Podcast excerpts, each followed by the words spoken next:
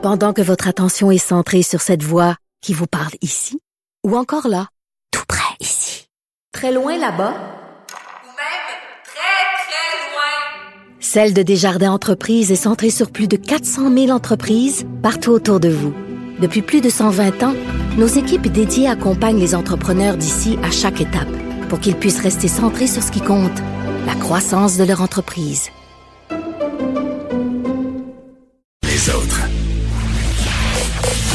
Vous écoutez Geneviève Peterson.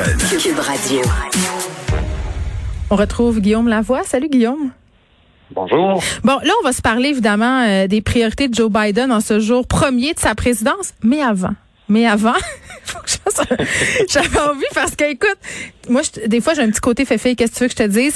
Euh, J'étais quand même assez... euh, j'ai trouvé ça drôle parce que pour une fois, euh, c'est pas la tenue de Michelle Obama qui a fait jaser là, par rapport à la journée d'investiture d'hier. Quoi qu'on a beaucoup parlé du kit de Kamala Harris puis de la robe euh, de reine de Lady Gaga, mais en ce moment, il y a plein de mimes qui circulent euh, vraiment à travers le monde. Des mimes de Bernie Sanders, euh, vraiment, là...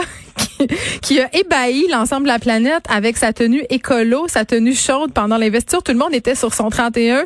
Lui, c'est comme habillé comme une espèce de papy hipster et vraiment, là, ça a enflammé la terre. C'est vraiment très drôle.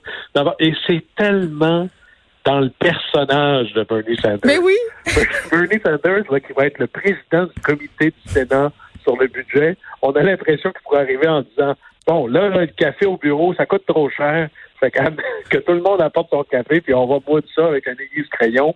C'est vraiment très drôle parce que le personnage de Bernie Sanders, c'est le gars qui est quand même un sénateur des États-Unis. Mais oui! Il, a, il a une puissance très forte. Il avait même failli gagner contre Hillary Clinton lors de la course à la nomination.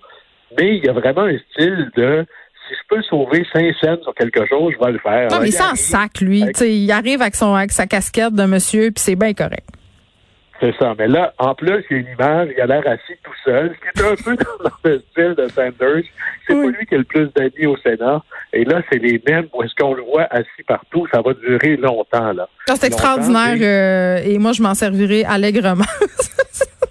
Ça est même rendu dans le monde de la Formule 1. C'est pour dire. Bon, c'est pas un monde américain du tout. Alors, oui, c'est rendu planétaire. Les Bon. Sanders. priorité euh, pour Biden. J'ai envie de dire priorité prioritaire, faire approuver son cabinet.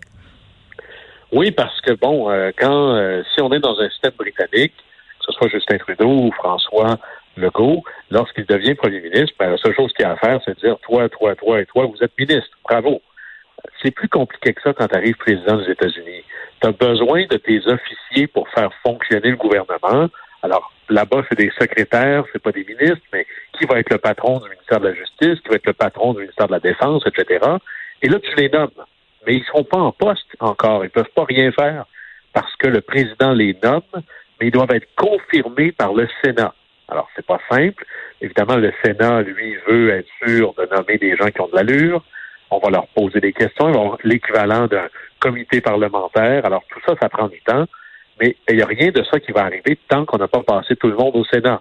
Là, le Sénat a déjà commencé, il y en a déjà approuvé. Ça, et là, on est vraiment là dans on ne fait que ça. On, on, passe, en, on passe en audience les membres, les, ceux qui postulent pour être au cabinet de Biden. Et il va y avoir quelque chose d'intéressant parce qu'il va y avoir un vote pour voter, dans le fond, une dérogation parce que le prochain patron du Pentagone, donc du ministère de la Défense, Mhm. c'est un général. Et normalement, la loi aux États-Unis dit, pour éviter justement d'avoir toujours des dirigeants civils du militaire, là-dessus, euh, de Cas- pas de Castelnau, voyons qu'est-ce que je raconte? Clémenceau disait la guerre, c'est bien trop sérieux pour la laisser à des militaires. Mais là, lui, c'est un général, puis il va devenir le patron, le ministre de la Défense. Alors là, il faut voter euh, une dérogation parce que normalement, il faut attendre sept ans entre les deux. Euh, bon, euh, là, il sera aussi question des membres du cabinet. Ça va être intéressant. C'est probablement le cabinet le plus euh, divers ou le plus Mhm. représentatif, là, bien que je crois pas à ça. Là. Je pense pas que parce que tu es noir, tu représentes tous les noirs, comme quand tu es blanc, tu représentes pas tous les blancs. Mais on a vraiment, disons, un portrait beaucoup plus arc-en-ciel. Et à la fois dans l'âge, mais on a un cabinet très, très, très expérimenté. Là. Très souvent, ces gens-là étaient numéro deux euh, lors de l'administration Obama. Par exemple, ça va être le patron là, du département d'État, du ministère des Affaires étrangères. Ben, il était numéro deux dans le temps d'Obama. Mhm. Euh, Janet Yellen, elle était patronne de la Banque euh, Non, fédérale là, euh, je pense que Guillaume, on s'entend-tu pour se dire que c'est pas une parité de formulaire, là? Non, là, c'est il y, a- il y a de la compétence au pouce carré, puis il va y avoir des très jeunes qui sont très impressionnants, dont Pete Buttigieg. Et si vous réussissez, euh, ça, Buttigieg au Scrabble, ça vaut au moins 500 points. Il est vraiment très Oui. intéressant. Et il y a des gens qui sont choisis comme ça, parce qu'on n'a pas besoin d'être élu à la Chambre, c'est pas comme chez nous. Il a d'ailleurs euh, demandé au maire de Boston, Mm. euh, Marty Walsh, euh, que j'ai eu l'occasion de rencontrer, d'abandonner son poste pour devenir le ministre du Travail, le secrétaire euh, au département du travail. Alors, il va y avoir des gens intéressants. C'est fascinant comment la composition d'un cabinet, comme la composition d'un conseil des ministres, c'est aussi une occasion de- d'avoir un peu tous les, toutes les tendances autour de la table. Donc, des gens plus à gauche, des gens plus à droite, des gens plus centristes, des gens plus modérés, des gens plus campés, ou des gens qui ont des, que le monde du travail va dire, ah, ça c'est un des nôtres. Alors, c'est un exercice de composition toujours difficile, mais on peut s'imaginer que Biden n'a pas mis les gens les plus controversés. Par exemple, il n'a pas nommé euh, Bernie Sanders euh, comme potentiel secrétaire. Alors, ça devrait passer assez simplement Hmm. au Sénat, ne serait-ce que pour donner une chance au coureur. Bon, c'est jour de grand déménagement hier à la Maison Blanche. L'équipe de ménage est venue, euh, puis il fallu aménager la chambre pour que, hein, parce que euh, Melania Trump et Donald Trump ne dorment, ne dormaient pas ensemble. Donc on fait toutes sortes de réaménagements. Il a fallu désinfecter aussi à cause de la COVID-19. Donc il y a vraiment tout un branle-bas de combat là, quand on a un changement comme ça d'administration. Mais il faut aussi réaménager le bureau ovale. C'est assez intéressant parce qu'on refait littéralement, imaginez, ça prend quatre heures. Il y a des centaines de personnes qui C'est travaillent. capoté. C'est mieux que le clan Panton, ça, là, Guillaume.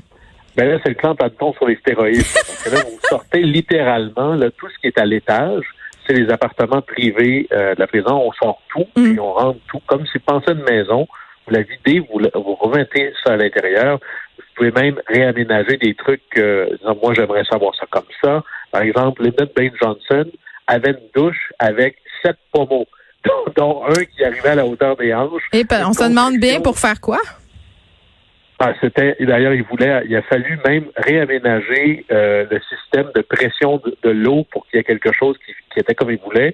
Puis quand Nixon est arrivé, qu'il était le président après lui, il a dit enlevez-moi tout ça. Alors il y a toujours des petites choses comme ça. Ouais. Mais le bureau ovale qui symbolise vraiment, ça c'est la présidence au quotidien. Alors c'est dans l'aile ouest. Ceux qui ont écouté West Wing, c'est le fameux bureau en forme ovale où travaille le président, où il reçoit les dignitaires étrangers. Et ça, il est redécoré avec chaque administration selon les, les, les volontés du nouveau président. Alors souvent, ce qui change, c'est la tapisserie, les portraits qui sont là, la couleur du tapis, le même le bureau de travail du président. Et là, il y a des choses qui sont restées. Par exemple, ça reste le bureau Resolute, qui était un ancien navire de la Royal Navy qui a été transformé en bateau, euh, Mhm. en bureau. Euh, il reste le buste de Martin Luther King. Puis il y a des choses qui arrivent qui n'étaient pas là avant, dont le buste de Eleanor Roosevelt. Euh, il va y avoir un buste de Robert Kennedy, un portrait de Franklin Delano Roosevelt, un autre d'Hamilton. Puis le tapis, ça c'est très drôle parce que c'est souvent là, c'est toujours à peu près le même, la même disposition, mais c'est pas les mêmes meubles ou les mêmes couleurs. Fait que Biden a repris Trump avait un tapis très doré, très clair, si on veut, puis là, c'est un tapis très foncé, genre d'espèce d'océan bleu là, qui en finit plus. Ben ça, c'était le, même que Clinton avait à son époque. Alors, c'est toujours un peu, là, on peut presque, si vous avez l'œil, en vous montrant la photo du bureau ovale, vous pouvez deviner, ah, ça, c'était tel président. Puis là, ben, évidemment, il y a plein de symboles. J'ai mis Eleanor Roosevelt, il y a le buste de César Chavez, qui était un grand leader monde syndical, ben, vous imaginez bien que tout le monde syndical aux États-Unis est bien content de ça. Alors, la décoration, c'est aussi politique là-dedans. Ben oui, puis j'ai envie de dire que c'est le rêve de pas mal de monde de voir une équipe complète dévouée à changer complètement une pièce en quatre heures. Euh, C'est pas mal mieux que l'équipe de Décor ta vie. c'est ce que j'ai envie de dire. Ben, ça, ça fait une série moins longue. C'est des reportages à voir. On en fait plein sur YouTube. Allez voir ça. C'est très impressionnant. Guillaume, on se retrouve euh, lundi. Merci. Au plaisir.